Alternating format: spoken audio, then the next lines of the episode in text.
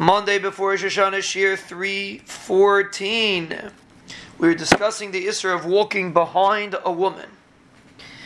So the simple pshat is the issue is hirhur. It could bring a person to hirhur. Now, the question is what exactly that hear is. So the the Radvaz explains that the hear is from watching the way a, a, woman walks. That's where that's the aside of the hear, watching the way she walks.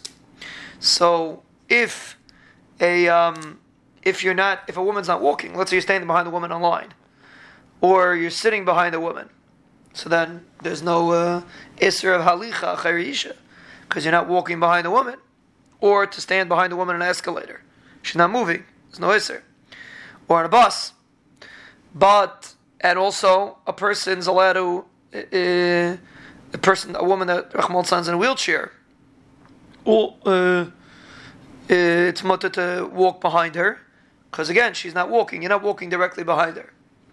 So that's the standard uh, hanhaga, standard psak in this din, that the issue is only to walk behind a woman. And therefore, if a person finds himself online without behind a woman, or or if you, we'll see how far away. We're going to see Bez Hashem how far away the Isser is, how close is the Isser.